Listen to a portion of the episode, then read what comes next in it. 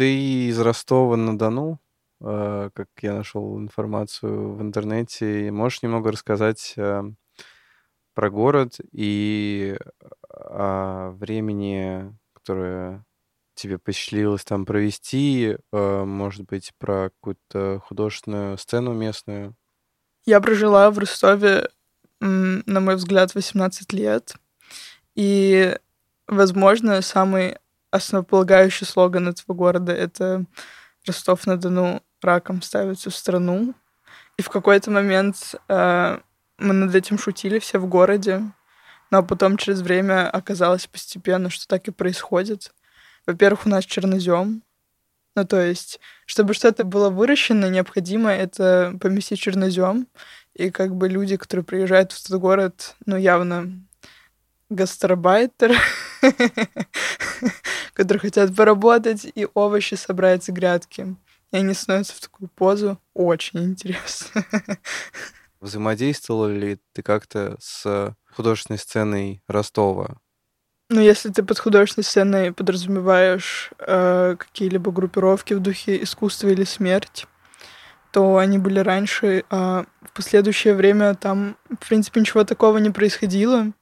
Я лично не могу вспомнить. Вот сейчас есть там культурный центр Макаронка, если не ошибаюсь, но свое развитие довольно активно начал проявлять только года два назад на мой взгляд.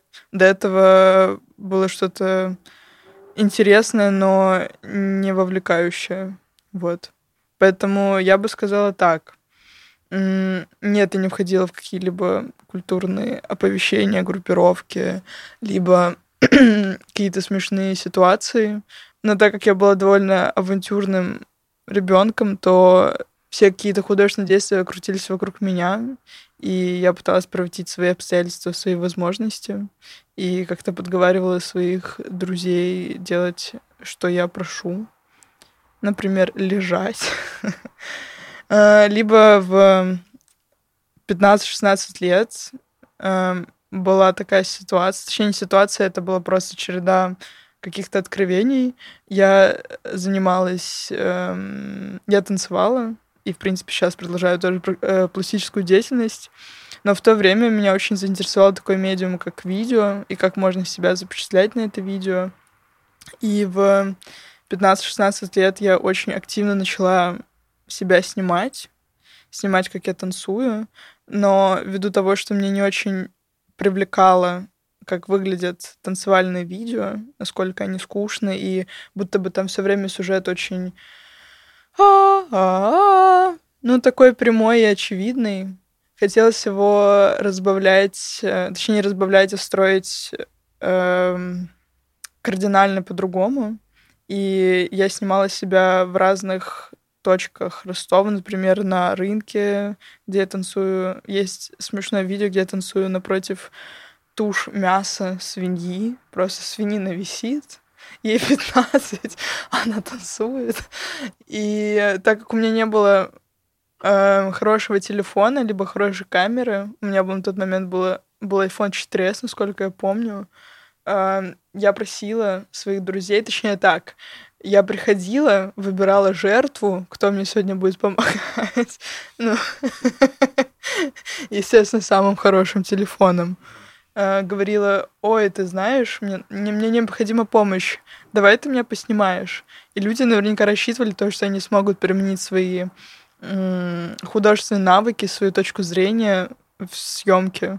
Но я просто брала их телефон, давала им в руки их же телефон и говорила, с какого ракурса снимать.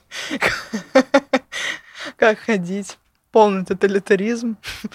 Ты можешь вспомнить, э, может быть, какие-то первые работы, которые ты увидела до того, как ты начала снимать видео?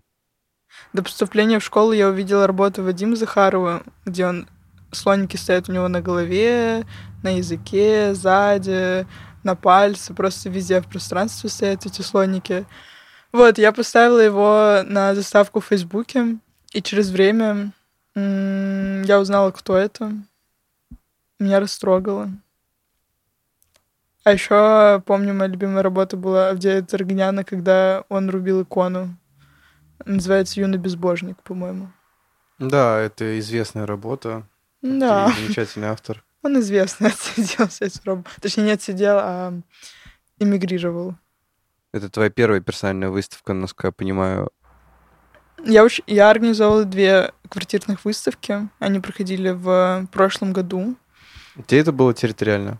Это было в Москве, первая на проспекте Вернадского. Там была довольно душещипательная история, когда э, мы с моей напарницей Алиной из моей школы решили организовать выставку. Эм, и мы нашли помещение, которое помещение в доме, точнее, квартиру в доме, которое шло под снос. И мы выбрали дату. И то есть в подъезде никого уже из жильцов не было. И мы выбрали дату, и буквально через 4 дня этот дом должны были сносить. И мы назвали выставку как-то очень взаимосвязано. Было забавно, когда все приходят на какое-то условно около заброшенное, но не заброшенное, с вещами от старых жильцов. И она занималась художественной часть, частью, а я исключительно организацией. Вот. А вторая выставка была на Милюте. Это была тоже квартирная выставка, вот буквально в прошлом году в это же время. Там уже было побольше художников, так как я решила э, устроить что-то коллективное. И туда входили в основном мои знакомые, либо же друзья. И мне кажется, она была довольно интересна в кураторском плане осуществлена. То есть не так, что ты приходишь и видишь какие-то... А, в общем, не скучно. Вот мне кажется, это очень важно, чтобы не было скучно. А что делать, э, если зритель пришел на выставку и ничего не понял? Нужно ли ему объяснять смысл своих работ а, и разъяснять суть проекта в целом? И часто ли ты сталкиваешься с непониманием? Я думаю, если гость пришел и он ничего не понял, нужно радоваться. Потому что в сюжетах такое кроется отчаяние. Сама бы периодически хотела бы не понимать, что делаю. Э, ничего не делать. Можно помассировать ему ушко, пососать мочку ушка, сделать э, тайский массаж пальца, обрадовать его. Но, в принципе, любая же работа — это всегда, условно, прочтение каждого. Я не могу отвечать за восприятие другого человека. Она же просто взяла и ткнула пальцем в апельсин. Нет, она ткнула пальцем в будущее. Вообще, каждое название, оно очень э, содержит определенную историю, и э, это довольно интимные и личные истории, как бы на мой взгляд, все остроумие проявляется как раз-таки, когда человек, который знает контекст, ну, то есть они так сами по себе довольно задорные, но особенно, когда ты участник этого названия, то, я думаю, некоторые хотели бы вскрыться, когда это читали. Ну, по крайней мере, э, пару людей точно. Точно. Вот. И касаемо этого названия, у него тоже есть предыстория. Вообще, любое название — это мое наблюдение, либо мое ощущение, либо мысль, которая пронзила мне голову в моменте, и я, не знаю, купаюсь где-то в душе и думаю, не знаю, окошечке, которое лежит мои пальчики, и мне нужно быстро выйти из души своей мокрой головой, записать это в свои заметки, какую-то колку, фразу, которая всплыла мне в голове. И это всегда какой-то непредсказуемый переворот э, мыслей, они будто бы волны все время меня куда-то подталкивают. И э, вот касаемо определенно этого названия, это цитата из э, шоу. В последнее время э, я как маньячка присматриваю шоу, которое смотрела в 7 лет. Оно называется iCarly. И шло на, на Nickelodeon. И в 7 лет я очень страстно смотрела это шоу, и оно максимально с, а, с очень колкими, с очень жесткими шутками и э, дерзкими, и не совсем добрыми. И там очень много шуток про курицу, поэтому я удивлена, что я взяла вырезку про апельсин. Там прям про куриных пальчиков очень много шуток. Вот, и это название было отнесено к э, работе с, с моим другом Мишей. Там было две фотографии. Первая, где, он, где мы с ним соприкасаемся нашими ягодицами, и где я в него кинула тирамису в глаз, и он второй ложечкой как бы uh-huh. доедал второй кусочек тирамису. Вот. И я подумала, что это как раз-таки это про наши отношения с ним, что они всегда какие-то, ну, будто бы невозможно хорошие, будто бы есть очень много путей Э, для того, чтобы мы, мы не общались, и много ситуаций, которые э, лично меня с кем-то бы другим развели, а с ним эти ситуации мы все время переживаем, и все время происходит что-то, то, что меня радует. Вот, и апельсин, и палец, палец в апельсине, Ох, точно, я ткнула в будущее. Как ты относишься к критике? Насколько это болезненный момент для тебя или нет? Ну, никак.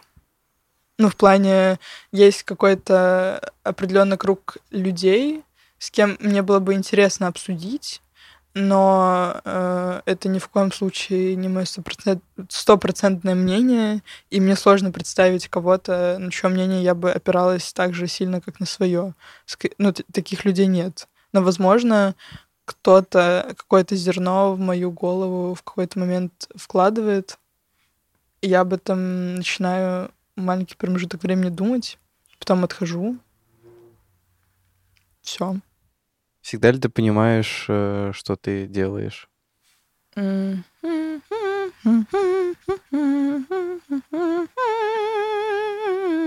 Родители зайчика, подойдите к директору. Что это за название? Как оно родилось?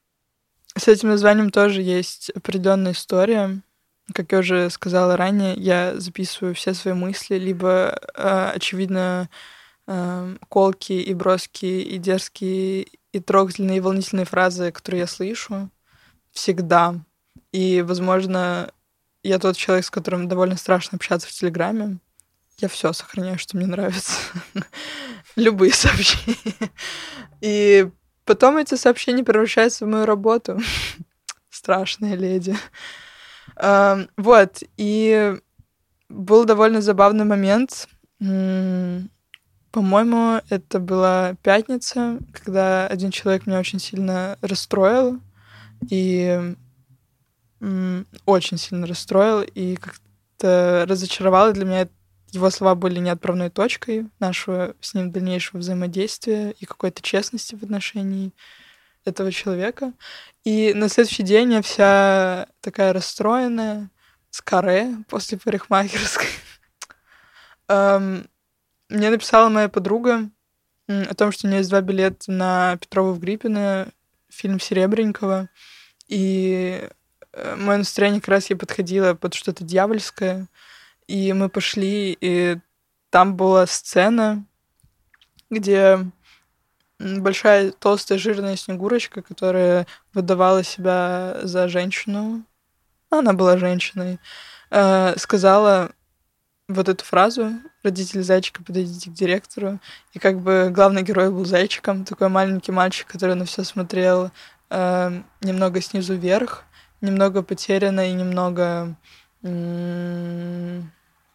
будто бы авантюрно. И мне это очень понравилось, а, потому что, во-первых, это очень трогательная сама по себе формулировка.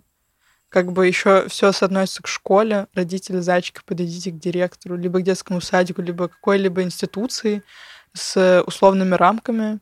А, но в моем случае, на мой же взгляд, исключительно личный, но крайне лучший, в контексте выставки это заиграло по-другому. И я ощущаю, что э, люди, которые участвовали в моих автопортретах, либо в моих шалостях, они как раз таки должны подойти к директору, чтобы ответить за парочку своих действий, либо фраз. Да-да-да. Вот. Спасибо. Это будет заключительная песня. А теперь главная пауза.